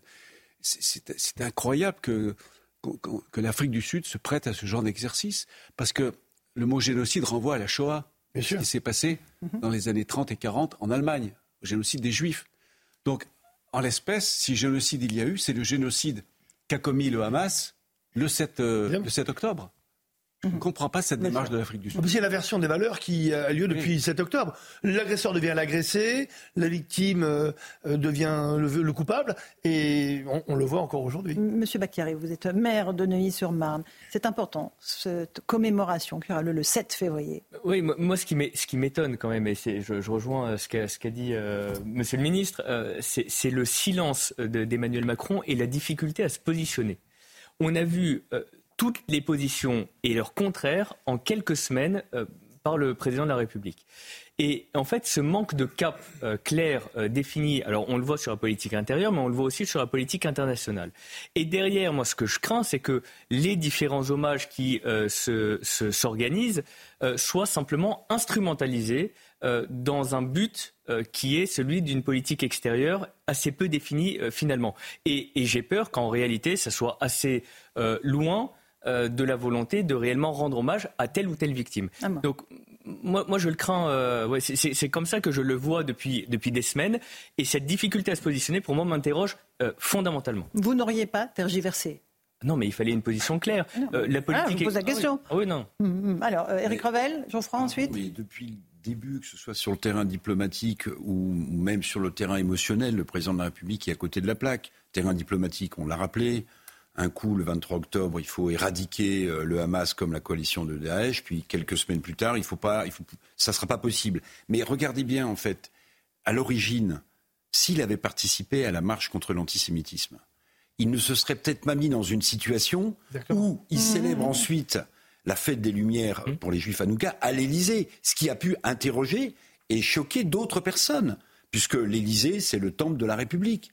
Voilà. Donc en fait, on a l'impression que son, que son, que son cheminement aussi bien diplomatique qu'émotionnel. Alors le 7 février, bah, c'est une très bonne chose évidemment. Oui, quatre mois après. Alors, Franck Tapiro a raison, il faudra voir ce que va être le discours. Mmh. Mais vous voyez, tout est, tout est compliqué. Euh, vouloir, mais avec des événements comme cela, on ne peut pas appliquer des slogans de politique politicienne comme celui du en même temps. Mmh, on est d'accord. Euh, Geoffroy Lejeune, du JDD. En écoutant Eric, je me disais que je n'étais pas très choqué, moi, par cas à l'Elysée, mais bon, je comprends la, le fait que ça a été une, une façon maladroite d'essayer de compenser. Des Lumières. Bien sûr. Euh, écoutez, moi, ce qui me... Ça, c'est de la compensation. voilà, je suis d'accord. Ce qui, ce qui me dérange, euh, c'est euh, les raisons pour lesquelles Emmanuel Macron a dû se positionner. Je pense qu'on son fort intérieur, objectivement, je mets de côté la question diplomatique. Euh, je peux comprendre que ce soit compliqué de gérer, euh, de gérer des relations avec des pays dans la, région euh, je peux comprendre que ce soit compliqué d'avoir une position équilibrée, de maintenir euh, la ligne gaulienne en réalité qui est celle de la France depuis toujours. Euh, je comprends que dans le contexte ce soit difficile et je jetterai pas la, pierre à Emmanuel Macron là-dessus, même si en effet je suis d'accord, on ne, on ne comprend pas ce qu'il essaie de faire. En revanche, euh, sur la question intérieure. Là, pour le coup, il est seul souverain euh, en France. Euh, la raison pour laquelle Emmanuel Macron a tergiversé au moment du, de la marche contre l'antisémitisme et la raison pour laquelle l'hommage est si tardif, il l'a dit lui-même en réalité. Il a accusé quasiment de jeter de l'huile sur le feu d'une potentielle guerre civile les gens qui l'incitaient à venir à la marche contre l'antisémitisme. Pourquoi? Et puis il y a l'épisode dont vous vous souvenez évidemment de l'invitation très cordiale euh, de Yassine Bellatar à l'Elysée pour prendre le pouls des banlieues. Tout est résumé dans cette séquence en réalité. On comprend très bien qu'aujourd'hui, il y a une masse arabo-musulmane en France euh, qui peut être vindicative à l'égard d'Israël, certains sondages l'ont montré depuis, mhm. et vis-à-vis des juifs en France, euh, et qui, et qui, et qui aujourd'hui fait peser une, une pression en réalité, sur les épaules de notre monarque républicain. Donc on, fait, on achète la paix sociale, c'est ce que vous nous dites, Geoffroy Lejeune, avec cet entre-deux on n'achète pas la paix sociale, on évite la guerre civile. Oui. ah, carrément. Okay. Franck Tapiro et M. Bacari Mais pour moi, c'est le mur. On est déjà dans le mur. On ne peut pas diriger un pays comme la France déjà avec la peur.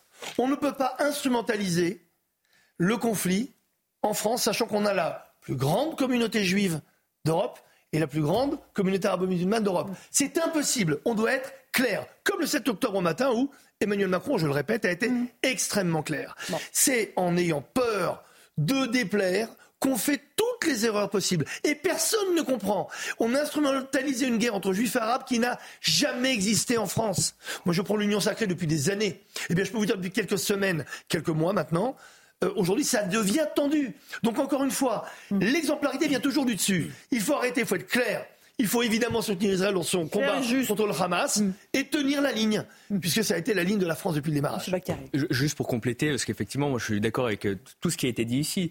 Ce qui pose problème aujourd'hui, c'est le manque de positionnement. Et à force d'éviter de se positionner pour euh, l'une des communautés, en réalité, parce que c'est comme ça que c'est vécu, Exactement. il se met tout le monde à dos. Et au final, on n'a pas de ligne, on ne sait pas où on va, et euh, tout le monde euh, se, hum. euh, est, mécontent du chef de l'État qui ne prend pas de position. Hum, hum. C'est ce qui est très dangereux, et nous on le voit. Alors on n'a pas eu heureusement dans, nos villes de difficultés pour l'heure, mais combien de temps est-ce que ça va durer? Euh, à force de ne pas décider de cap clair et de donner un cap clair, euh, effectivement, je pense qu'on va droit dans le mur. On va faire une pause. On se retrouve dans un instant dans Punchline sur CNews et sur Europe 1. On évoquera le diagnostic qu'a fait le président du, bilan des émeutes. Euh, alors, avec cet étonnant diagnostic sur le fait que c'était des jeunes qui s'ennuyaient. Alors, vous allez nous dire comment ça s'est passé à Neuilly-sur-Marne et qui sont ceux qui ont dévasté votre ville, monsieur le maire, puisque je crois que ça a coûté 2 millions d'euros à votre commune. A tout de suite dans Punchline. 18h15, on se retrouve en direct dans Punchline sur CNews et sur Europe 1. L'étonnant diagnostic d'Emmanuel Macron sur les émeutes de juillet dernier. C'est pour ça que je vous ai demandé de venir, monsieur euh, Bakhtiari. Vous êtes maire DVD de Neuilly-sur-Marne, parce que là, euh, j'ai vraiment cru que nous étions dans une autre dimension, peut-être la quatrième dimension. Beaucoup de jeunes étaient dans la rue, des très jeunes. C'était une erreur qu'on a commise, dit le président. Ils étaient souvent sans école depuis le mois d'avril, réforme du brevet, du bac, plus de classe. L'oisiveté, vous savez, les vieux préceptes parfois disent beaucoup. Sérieusement, est-ce que vous, dans ce que vous avez vécu à Neuilly-sur-Marne, vous avez vu des jeunes oisifs? Non, pas du tout. effectivement, moi, je constate euh, que Emmanuel Macron vit dans un monde parallèle. Effectivement, euh, le diagnostic posé par Emmanuel Macron, c'est l'oisiveté et les réseaux sociaux qui auraient déclenché toutes ces émeutes. Mais ça n'a aucun sens. Vous savez, il y a 40% des Français qui ne partent pas en vacances. Mhm. Ça fait 27 millions de Français. Est-ce qu'il y a eu 27 millions d'émeutiers? Absolument pas. Donc allez expliquer ça uniquement par l'oisiveté, le fait que, en réalité d'ailleurs, il y, a quelque chose qui est assez intéressant, c'est que Emmanuel Macron reconnaît avoir joué à l'apprenti sorcier en faisant en sorte que l'école se termine en gros au mois d'avril ou mai pour euh, certains, et lui l'explique par sa propre erreur et, par euh, les actions qui ont été commises par les, par les, par les plus jeunes. Moi, je constate une chose, c'est que faire le procès au service public est un faux procès et, vraiment c'est quelque chose que je veux absolument éviter. Les services publics dans les quartiers populaires, généralement, sont doublés, triplés, quadruplés. À Neuilly-sur-Marne, je vais vous dire, à Neuilly-sur-Marne, c'est dans le quartier le plus populaire et le quartier prioritaire qu'on a le plus de services publics. On a le plus d'écoles, on a le plus d'espaces verts, on a le plus de médecins, on a le plus de tout ce que vous de voulez. De médiathèque peut-être. Et la médiathèque, ah. absolument. Et la médiathèque, je vais vous donner euh, D'ailleurs, euh, ça s'intéressera peut-être pas tous les Français, mais aujourd'hui, après six mois, c'est le jour, le mercredi 17 euh, euh, janvier, que l'on rouvre la médiathèque après six mois de fermeture. La seule médiathèque de la ville avait commencé à brûler quand les policiers, bah, d'ailleurs ça, me fait le, ça fait le lien avec l'autre citation mhm. d'Emmanuel Macron qui dit que l'État était absolument implacable, la médiathèque a brûlé parce que les policiers avaient été appelés sur un commissariat qui est dans une ville voisine qui était en train d'être brûlé, incendié également. La médiathèque, dans un quartier, dans une ville telle que la mienne, qui est magnifique mais qui est populaire, c'est la seule bulle d'oxygène pour des milliers de personnes. L'accès à la culture. C'est l'accès à hein la culture, absolument. Et s'élever par la culture quand on brûle la médiathèque par une poignée d'individus, parce que chez nous, c'était 40 jeunes délinquants. Et ces 40 jeunes délinquants n'ont pas reçu la réponse implacable de l'État qui aurait été attendue, parce qu'en réalité, très peu ont été interpellés. Alors les policiers font un travail formidable, mais euh, ils ont été dépassés, il faut le dire, et derrière, la justice n'a pas fait son travail non plus. Et donc, on se retrouve dans une situation où l'État était complètement défaillant. C'est pas du tout l'oisiveté qui justifie et qui explique euh, cet état-là. C'est ces violences, c'est le manque d'État et euh, le manque d'autorité présente dans nos villes et dans notre société. On va juste écouter Marie-Hélène Toraval, qui elle est la mère de Romans-sur-Isère. Et je vais vous passer la parole après Geoffroy Lejeune. Elle dit la même chose, je l'ai dit, il vit dans un monde parallèle, Emmanuel Macron, euh, notamment en promouvant la culture de l'excuse. Écoutez-le.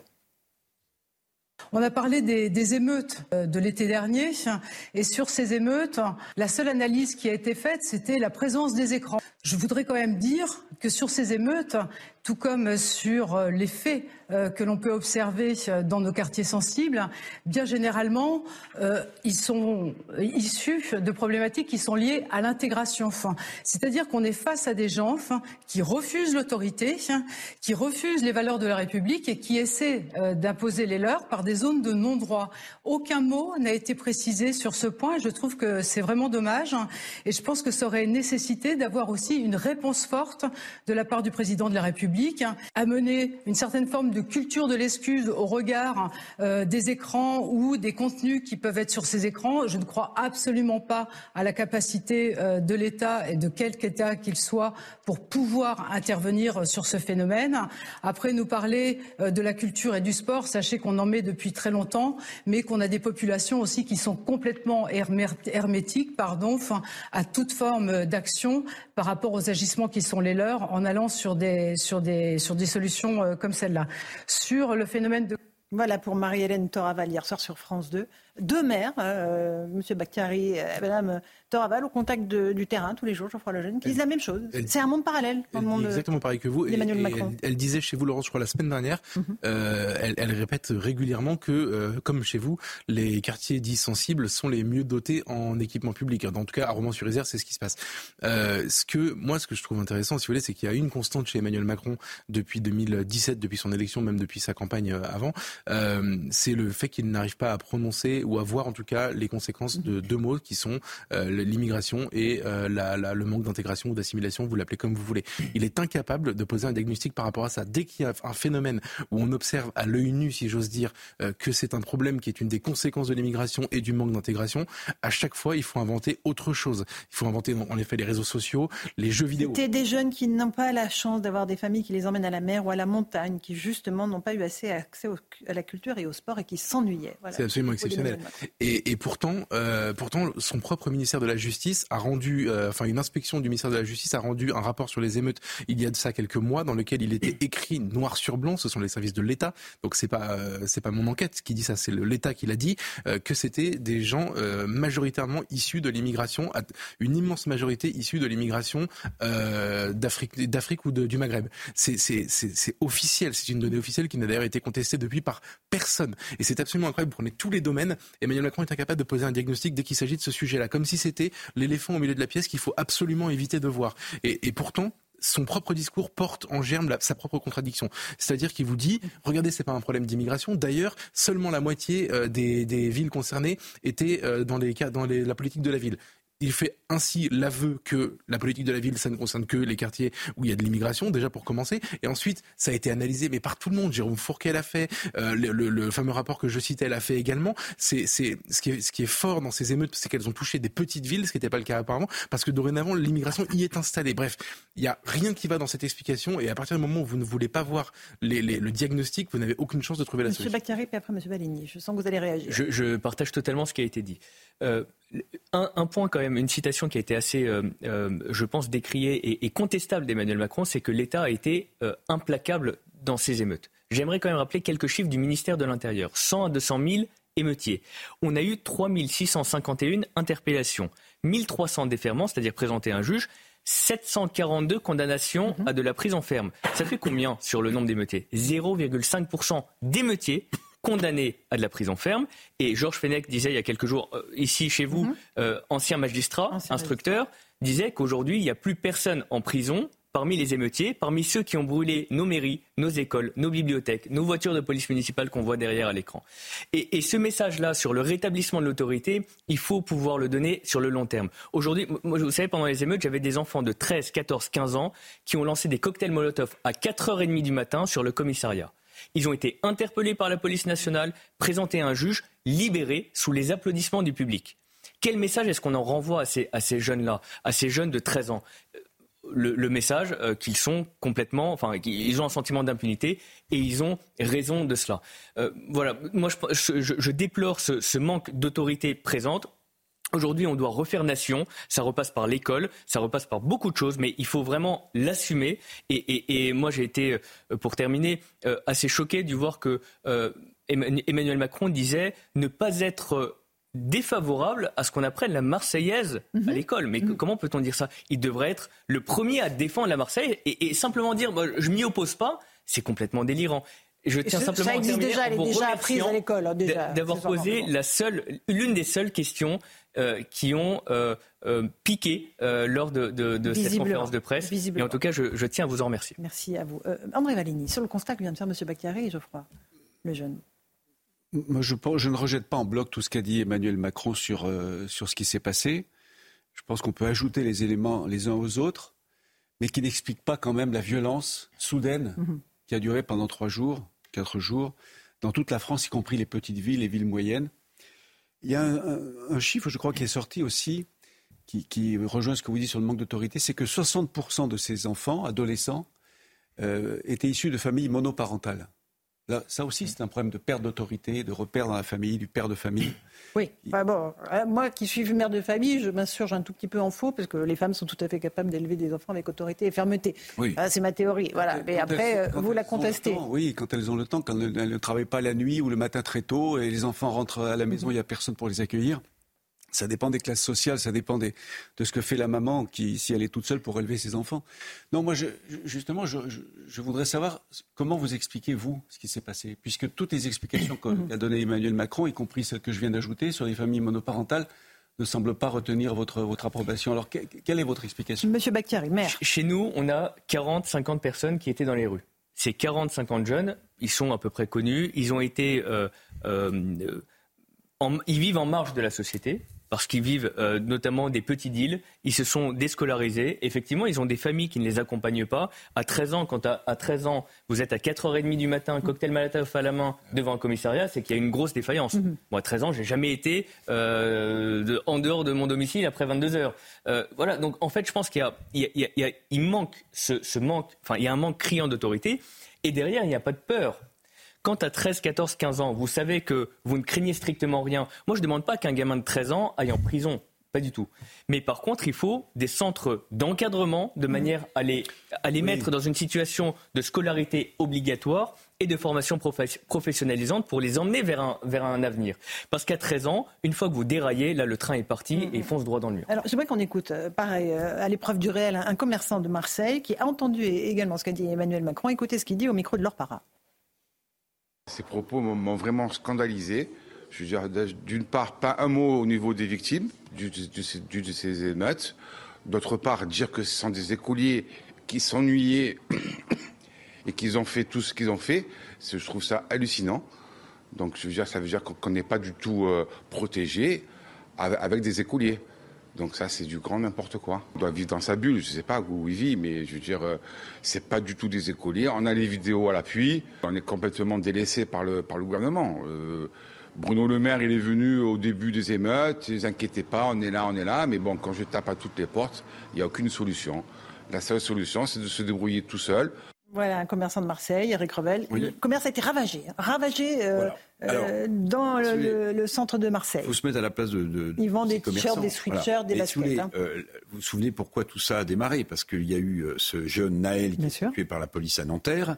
Mais il faudra quand même m'expliquer comment on honore la mémoire d'un garçon qui, était, qui avait un profil particulier quand même en pillant des magasins et en volant tout ce qu'on peut voler. Enfin, je veux dire, ça n'a aucune signification. Il y en a une signification qu'on peut trouver, c'est que quand on brûle une médiathèque ou quand on brûle une mairie ou quand on brûle un commissariat, évidemment, on s'attaque clairement à l'autorité et à la République. Ça, c'est très clair. Mm. Mais piller des magasins pour honorer la mémoire de quelqu'un qui a été tué, pour voler des il faut qu'on m'explique. Et puis, juste sur la séquence, vous vous souvenez que le président de la République, il a expliqué, après les émeutes, qu'il lui fallait un peu de temps de réflexion, il fallait prendre du recul, de la hauteur pour trouver la signification. Bon.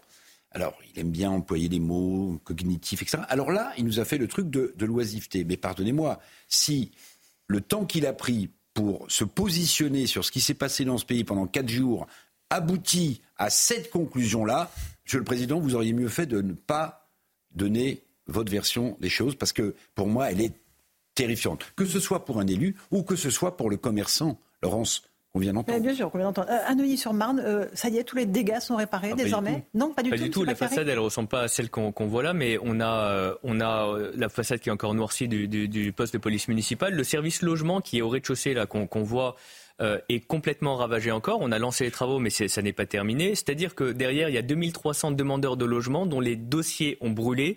Ces 2300 familles qui attendaient d'être relogés dans des conditions plus dignes, qui aujourd'hui doivent continuer à subir leur situation à cause de ces émeutiers. La médiathèque, pendant six mois, il n'y a pas eu de médiathèque du tout. Et au final, on a eu, on vient d'avoir tout début, toute fin décembre, on a eu une, une, notification de l'État pour une aide de 600 000 euros. On en a pour 1,5 million, en gros, à tout refaire. Euh, mais le contribuable, parce que l'État, c'est qui? L'État, c'est les Français, c'est mhm. ceux qui payent des impôts. C'est même mm. voilà. Donc, le, contribuable a payé trois fois. Une première fois avec ses impôts pour avoir ses services publics. Une deuxième fois, il paye parce que ses services publics doivent fermer pendant des mois et des mois. Et il doit payer une troisième fois pour les reconstruire. Là, pour moi, il y a, un vrai euh, manque de clarté du message de l'État. Effectivement, quand on, se réfugie derrière l'oisiveté pour expliquer cela, alors que la solution, ce serait de, rendre euh, enfin de concerner les familles qui sont euh, qui, sont à l'origine de, ces de ces faits-là, c'est-à-dire de de de les responsabiliser Notamment pour ceux dont les enfants de 13 ans étaient dans la rue à 4 heures du matin. Parce que les parents sont responsables de cette situation, tant que mhm. l'enfant n'est pas majeur. moi, moi, ce que je déplore, c'est effectivement le, le fait qu'il y a le mauvais diagnostic, l'absence de réponse. Et encore, je vais vous dire, nous, on a des dégâts plutôt matériels. Il y a des écoles qui ont brûlé une école, ça se reconstruit en 3-4 ans. Donc on a des villages dans lesquels il n'y a plus d'école, où on se débrouille. Et moi j'ai une pensée pour le corps éducatif, le, monde enseignant qui est derrière, toutes les familles et tous ces petits-enfants mmh. Mmh. dont on froisse le destin euh, en, ne traitant pas les problèmes à la racine. Mmh, Un dernier mot, Jean-François Lejeune? Je reviens sur la, le fait de trouver des justifications qui ne sont pas les réelles justifications. Je pense que au moment où il a ce, ce phénomène qui sont les émeutes en face de lui, Emmanuel Macron trouve, et il a pris du temps en effet, comme le disait Eric, euh, trouve, essaye de trouver tous les moyens d'expliquer que la cause n'est pas ce qu'est la, la, réelle cause. Et c'est intéressant parce qu'on on cible les réseaux sociaux et l'oisiveté. Euh, y a, y a, je me dis qu'ils auraient pu trouver encore beaucoup d'autres choses. Quel est par exemple le point commun de tous les émeutiers qu'on a vus sur les images qu'on a commentées euh, en juillet Leur jeunesse. Ils sont leur jeunesse. Donc on aurait pu dire que la jeunesse est la cause euh, de, de, alors que ça n'est pas du tout le cas. Euh, il y a aussi euh, le, le, fait, par exemple, qu'ils sont tous en jogging. On aurait pu incriminer le sport, par exemple. Je dis ça volontairement, c'est provo provoquant, mais en réalité, je trouve ça tout aussi exagéré en et, et, je mmh. pense que c'est tout aussi inefficace. La, la, la vérité, c'est qu'il y avait une volonté de la part, parce que c'est dur d'assumer la responsabilité, et si on tire les conclusions qu'on est en train de tirer là en ce moment euh, de, de, de, ces émeutes, en réalité, ça implique un tel chambardement de la logique de, du politique vis-à-vis -vis de cette jeunesse qui est, qui est, qui est violente et qui est en lutte contre la France, euh, que, que c'est trop, euh, c'est une révolution copernicienne trop importante pour des gens comme Emmanuel Macron. Donc, on va travailler sur les jeux vidéo. Allez, 18h, 18h32, on est en direct sur CNews Europe. Hein, le rappel des titres de l'actualité avec Simon Guillain. Simon. Soyez très prudents sur la route ce soir. Des chutes de neige abondantes accompagnées de pluies verglaçantes rendent déjà la circulation très compliquée dans le nord du pays. 28 départements ont été placés en vigilance orange et en Ile-de-France. La préfecture conseille de rentrer chez soi avant 19h ce soir. Jugé pour des soupçons de favoritisme, l'ex-ministre du Travail Olivier Dussopt a été blanchi par la justice ce mercredi. Une décision qui intervient une semaine tout juste après avoir été évincé du gouvernement. Le tribunal correctionnel de Paris a rejeté toutes les charges qui pesaient sur l'ancien ministre. Et puis un début d'année très difficile pour la famille royale britannique. Le roi Charles III va être hospitalisé pour un problème à la prostate. Et la princesse Kate a quant à elle été euh, hospitalisée pour au moins 10 jours après une très lourde opération abdominale. Ces deux informations ont été rendues publiques aujourd'hui par les services de la monarchie britannique, Laurence. Merci beaucoup Simon Guillain pour le rappel des titres de l'actualité. Merci à vous Monsieur le maire euh, de Neuilly-sur-Marne. Euh, espérons voilà, que votre ville retrouve euh, toute la joie et l'enthousiasme que vous lui insufflez. on fait une petite pause, on se retrouve dans un instant sur CNews et sur Europe. On recevra Amine El Khatmi qui publie un livre, Cynisme, dérive et trahison, comment Macron et Mélenchon sont devenus les marchepieds du Rassemblement national. A tout de suite sur Europe 1 et sur CNews. 18h euh, pratiquement 38 en direct dans Punchline sur CNews et sur Europe 1. Nous avons le plaisir de recevoir Amine El Khatmi. Bonsoir Amine. Bonsoir. Vous êtes euh, essayiste, vous avez longtemps fait partie de l'équipe de Punchline, donc je suis très heureuse de vous avoir sur le plateau pour ce livre euh, Coup de poing, cynisme, dérivé trahison, comment Macron et Mélenchon sont devenus les marchepieds du RN aux éditions HarperCollins. Euh, Emmanuel Macron hier soir, peut-être l'avez-vous écouté si vous n'aviez rien d'autre à faire, a évoqué et a chargé très lourdement le Rassemblement national. Beaucoup de nos compatriotes, disait-il, euh, se disent au fond, le pays ne marche plus, on ne les a pas essayés. Ma crainte, c'est que tout le monde s'habitue à cela et plus personne ne dit que le RN, comme toutes les extrêmes droites d'Europe, c'est le parti de l'appauvrissement collectif, le parti de la colère facile. Euh, c'est l'ennemi, euh, euh, le meilleur ennemi d'Emmanuel Macron, le Rassemblement national, selon vous, Aminel Katni oui, je voudrais au préalable, si vous le permettez, vous dire que euh, les attaques que vous recevez depuis euh, quelques heures sont absolument euh, inacceptables. Je tenais à vous le dire sur ce plateau, venant de la part d'un certain nombre de trolls qui, découvrant que le président de la République a manifestement quelques difficultés avec la contradiction, s'acharnent sur des journalistes qui refusent de devenir des, courtisans serviles. Et j'ajoute, pardon, que sans votre intervention hier, les noms de M. Paty et de M. Bernard n'auraient sans doute pas résonné dans euh, euh, euh, la salle des fêtes du Palais de l'Élysée, pas davantage que n'a résonné le prénom du jeune Thomas de Crépol. Et j'ai entendu ce matin Mme Toraval s'émouvoir à très juste titre d'avoir entendu le prénom de Naël et pas celui de, Thomas. Je tenais à ce que ce soit dit. Merci, mais mon cas n'importe peu au regard de la gravité de ce qui se passe dans notre pays. Et Sur le Rassemblement national. Le Rassemblement national, la réalité, c'est que euh, c'est l'échec d'Emmanuel Macron qui est en train d'ouvrir les portes du Rassemblement national, mhm. euh, euh, les portes du pouvoir au Rassemblement national. Il a osé hier, répondant à une question, euh, parler de son bilan en matière d'immigration. En, prétendant que précisément sa politique en matière d'immigration était une façon de lutter contre le Rassemblement national. Faut-il ici rappeler que lorsque M. Macron est arrivé au pouvoir, le taux d'exécution des obligations de quitter le territoire était de 14%, ce qui n'était déjà pas fameux?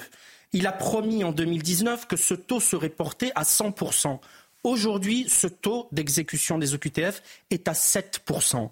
S'il fallait ne prendre qu'un exemple de l'impuissance de l'État à répondre aux problèmes et aux, aux, inquiétudes des Français, ce seul sujet-là suffirait, mais il y en a tant d'autres. Sur l'insécurité, on voit des ministres qui bavardent depuis les salons parisiens sur la décivilisation, sur l'ensauvagement.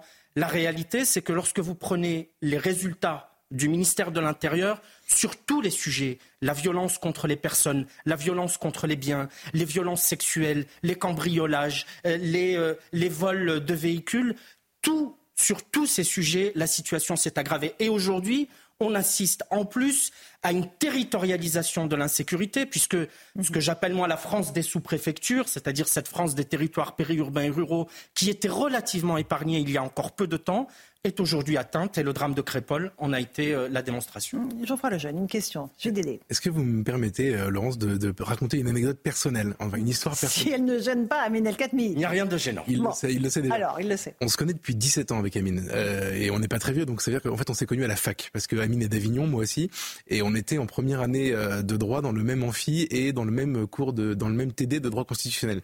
À l'époque, Amine était le leader de l'UNEF local, c'est-à-dire la, la, la gauche. La gauche. Euh, il était euh, et moi je, je, je collais pour l'UNI, qui est le syndicat de droite dans les facs. Euh, je faisais la campagne de Nicolas Sarkozy, lui celle de Ségolène Royal, et en plus on savait tous qu'il connaissait personnellement Ségolène Royal, donc on le regardait en se disant lui il finit, il ira loin. et, et je redoutais beaucoup Amin El Khatmi, c'était un un, un bretteur. Voilà. Et puis c'était ce soir. Un vrai jeune homme de gauche. J'ai lu votre livre puisque vous m'avez fait la, la gentillesse. Enfin, tu m'as fait la gentillesse puisque maintenant que je dis qu'on se connaît depuis longtemps. non, non, mais restons au vous. D'accord, d'accord. Pardon. Ici c'est bien tenu.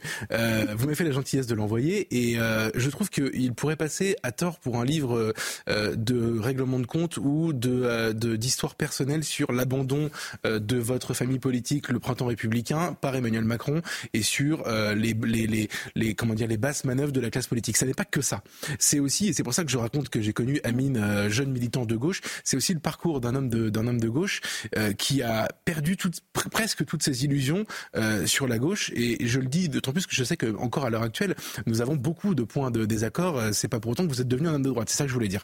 Moi, j'aimerais savoir quelles ont été les principales étapes de ce, de ce passage du Amine que j'ai connu à Avignon à la fac jusqu'au Amine El Khatmi qui est aujourd'hui sur euh, Punchline. Votre réponse euh, la, la, la bascule, pour moi, c'est lorsque je vois une gauche, précisément celle vers laquelle je suis venu lorsque nous nous sommes connus il y a 17 ou 18 ans, qui était une gauche universaliste laïque, républicaine. J'étais euh, dans le même parti qu'un Jean-Luc Mélenchon qui à l'époque n'avait pas des mots, de mots assez, flamboyants et, assez exceptionnels pour parler de la laïcité, pour parler de la satire, pour parler. Je rappelle, que M. Mélenchon est allé prononcer l'éloge funèbre de Charb en janvier 2015. Et lorsque j'ai vu euh, que cet homme-là était prêt pour aller racoler quelques misérables voix dans l'électorat arabo-musulman des quartiers populaires, à renier 40 ans de combat laïque et universaliste, à manifester avec des islamistes, à accuser Charlie Hebdo d'être un journal d'extrême droite, à se vautrer dans l'antisémitisme le plus crasse, puisqu'ils ont fait venir M. Corbyn, ils ont euh, euh, euh, expliqué que le Hamas était un mouvement de résistance qui avait commis des actes de guerre. ils ont bavardé sur, avec Mme Boutelja, avec Mme, Madame Soudé, sur le fait de savoir si on faisait venir à l'Assemblée nationale la patronne d'une organisation terroriste, le FPLP, dont les officiels israéliens que j'ai rencontrés à Tel Aviv il y a un mois et demi m'ont dit qu'ils étaient, le FPLP, responsable euh, euh, d'un certain nombre de massacres et qu'ils avaient des otages entre leurs mains, et notamment le petit Kfir et le petit Ariel. Et le petit Kfir, dont on célébrera demain le premier anniversaire, euh, ce, malheureux bébé qui est entre les mains du Hamas depuis trois, depuis trois mois. Donc, si vous voulez, c'est ce que j'écris dans le livre. On me dit, tu as quitté la gauche. Je n'ai pas le sentiment d'avoir quitté la gauche c'est la gauche qui m'a quitté. Mais je crois qu'elle a quitté des gens comme moi, qu'elle a quitté des gens comme Elisabeth Badinter, qu'elle a quitté des gens comme Alain Finkielkraut, que l'on ne peut pas soupçonner d'accointance avec le fascisme ou le nazisme d'extrême droite, qui voit juste une gauche qui n'est plus fidèle à elle-même. Dans votre livre, Amine El vous dites, euh, en parlant d'Emmanuel Macron, un homme qui ne croit euh, en presque rien et qui s'est servi de ceux qui prennent tous les risques pour défendre ce en quoi il croit. Voilà qui est Emmanuel Macron. Il a manqué, euh, il a manqué aux concitoyens français, il vous a manqué à vous. Oui, et puis euh, euh, il fait preuve d'une inconstance euh, incroyable. Il n'y a pas de ligne, il n'y a que des zigzags. Pardon, je fais partie des gens qui ont été marqués par le 7 octobre, bien que je ne sois ni juif, ni, ni, ni, ni israélien, mais, mais c'est un événement qui m'a bouleversé. S'il fallait un sujet pour illustrer l'inconstance d'Emmanuel Macron, ce serait celui-ci. Ah, le lendemain du 7 octobre, il appelle à la constitution d'une coalition internationale contre le Hamas, semblable, dit-il, à celle formée contre Daesh. Puis, on a l'épisode grotesque de la marche contre l'antisémitisme, où on fait venir un humoriste au palais de l'Élysée, M. Bellatar, qui, qui, sans doute se sentant à l'aise et bien reçu, menace le président de, de mouvements dans les banlieues s'il vient euh, à, cette, à cette manifestation. Puis, sentant sans doute qu'il est allé trop loin, on laisse M. Corsia allumer les bougies de Hanouka euh, euh, à, à, à l'Élysée euh, à l'occasion d'une cérémonie. Il n'y, a, il n'y a, absolument strictement pas le moindre commencement de, de, de cohérence et Emmanuel, Facron, mais Emmanuel Macron a fait ça sur à peu près tous les sujets. André Valény, est-ce que vous voulez prendre la parole? Oui, moi je veux bien prendre la parole pour demander à M. El Khatmi euh, comment il voit l'avenir de la gauche républicaine, laïque, universaliste. Ma gauche à moi, votre gauche à vous. Moi aussi je me suis engagé au Parti socialiste il y a longtemps pour cette gauche-là. Le premier secrétaire s'appelait Lionel Jospin à l'époque. Euh, en Isère, dans mon département, c'était Louis Mermaz, qui était le, patron politique, entre guillemets, du, du, PS. Vous ne pensez pas que la droitisation avérée aujourd'hui du gouvernement, avec l'entrée de ministres sarkozystes, la droitisation avérée d'Emmanuel Macron, euh, donne une chance ou non à cette gauche républicaine de revenir au premier plan de la vie politique? Moi-même, j'ai pris mes distances avec le PS, je ne suis pas du tout NUPES, je porte un jugement très sévère sur la France insoumise. Donc j'espère, et je vous demande si c'est le, cas pour vous, j'espère que la gauche républicaine, laïque et universaliste pourra revenir au premier plan. Qu'en pensez-vous? Mais c'est mon souhait et mon vœu le, le plus cher euh, qu'il y ait une gauche dans ce pays. Euh, parce que, vous voyez, la gauche républicaine dont vous parlez, elle a aujourd'hui quasiment disparu sur le plan euh, partisan, sur le plan des partis, sur le plan de l'incarnation. Mais est-ce qu'il reste dans ce pays quelques millions d'électeurs oui, qui sont attachés à l'idée de justice sociale, à la défense du travail et qui en même temps veulent de l'ordre, de l'autorité de l'État, sont laïcs? Ils n'ont pas disparu, ces Français-là. Ils sont là. J'en rencontre, vous en rencontrez euh, André Valigny. Et que nous disent-ils d'ailleurs? Ce mot revient quasiment dans chaque discussion. Nous sommes orphelins. Oui. Nous n'avons plus personne aujourd'hui. Alors, on vote par défaut, pour le moins pire. On a voté Macron, ce fut mon cas. Certains disent, malgré ses défauts, bon, bah, Mélenchon reste le visage de la gauche, et comme moi je suis foncièrement de gauche, je vais voter pour Mélenchon. Mais tous disent qu'aujourd'hui, -hmm. ils n'ont plus de nom, ils n'ont plus de visage. Et donc la gauche peut revenir à cette condition, et aussi à la condition qu'elle qu cesse de considérer qu'un certain nombre de, préoccupations des Français font le jeu de l'extrême droite. Euh, refuser de traiter la question de la sécurité, refuser de traiter la question du contrôle des flux migratoires, refuser de considérer cette France qui a été méprisée par la note de Terra Nova, puisqu'on a expliqué au Parti socialiste que puisque les, ploucs blancs fachos qui vivent dans des pavillons dans la France périurbaine et rurale ne votent plus à gauche et votent pour Le Pen, alors on va euh, euh, s'adresser à une coalition de minorités. Le jour où la gauche consentira à reparler à ce peuple-là à ce peuple de cette France des sous-préfectures, alors peut-être qu'elle reviendra au premier plan. Amine El Khatmi, dans ce livre, vous faites aussi des propositions, notamment en matière de lutte contre l'immigration. Vous dites qu'il faut euh, des mesures radicales, innovantes. Euh, vous parlez de la sécurité et de la délinquance aussi. Il faut créer 20 000 places de, de prison, abaisser la majorité pénale à 15 ans, instaurer des peines minimum obligatoires, fin de l'aménagement systématique des courtes peines de prison ou encore généralisation des mesures d'éloignement. C'est réaliste, on peut le mettre en place, ça? Quand on a un peu de volonté politique, oui, on peut le mettre en place. Il n'y en a pas aujourd'hui, puisqu'on veut, euh, on est dans le, en même temps donc on fait une loi euh, sur l'immigration et comme on a l'aile gauche qui commence euh, à hausser le ton, euh, on, vide la loi de sa, substance et comme elle n'est pas suffisamment vidée, on renvoie au, Conseil constitutionnel le soin de finir de complètement la vider. Évidemment, vous savez, moi je suis le, fruit de l'immigration. Mes parents sont arrivés du Maroc dans les années 80. Ils ont travaillé dur, euh, ils m'ont euh, donné l'amour de la France, ils se sont battus pour que, euh, pour ma place de citoyen dans ce pays.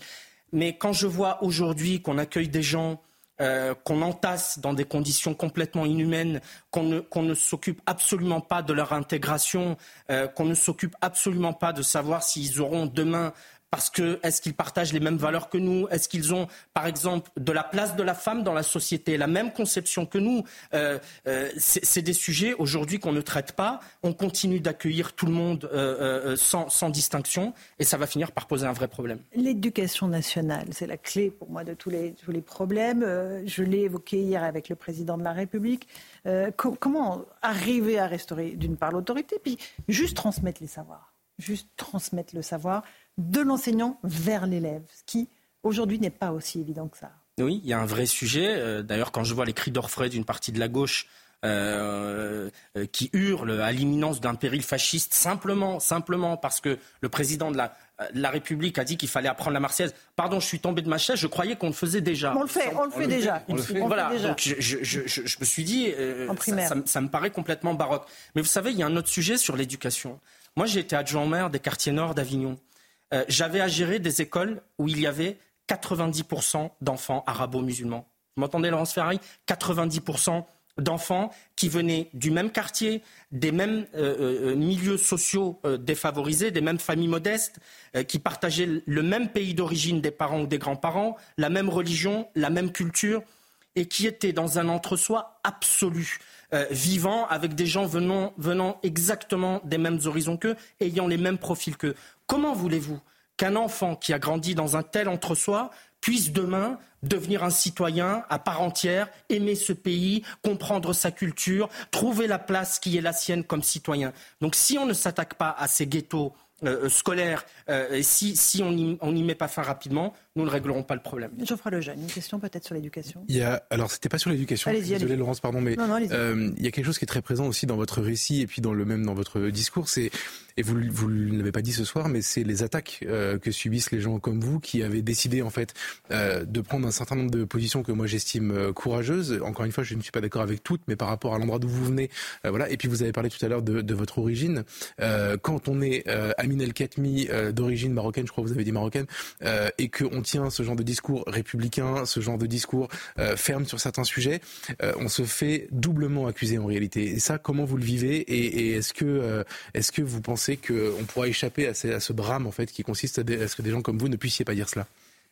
Je vous, je vous, avoue que je le vivais mal au début, mais l'expérience aidant, on finit par prendre un peu de recul. Le cuir se tanne. Le cuir se tanne, cher Laurence. Je vous le confirme. Mais c'est vrai que euh, moi, on me traite d'arabe de, service, de collaborateur, de traître, euh, parce que je ne corresponds pas au logiciel qui est attendu d'un garçon comme moi. Euh, c'est-à-dire que dans l'espace, le débat public, un, racisé, comme on dit, ce mot horrible, un arabe, doit jouer le rôle de la victime. Hmm. Donc il faudrait qu'en permanence, euh, je raconte à quel point ce pays est horrible, à quel point son peuple est raciste, sa police est raciste, sa justice est raciste, à quel point le souvenir de son passé colonial pèse sur mes épaules, moi qui suis né en France et qui n'ai absolument aucun, aucun souvenir du passé colonial de la France. Mais si vous voulez, moi je ne joue pas cette partition-là, je ne suis pas dans le discours victimaire, je me définis comme patriote, ce qui suffit déjà à vous disqualifier auprès de ceux qui passent leur journée euh, à, nazifier tout le monde. Euh, je, lutte contre l'antisémitisme. Euh, je, j'aime plutôt Israël et les gens qui y vivent.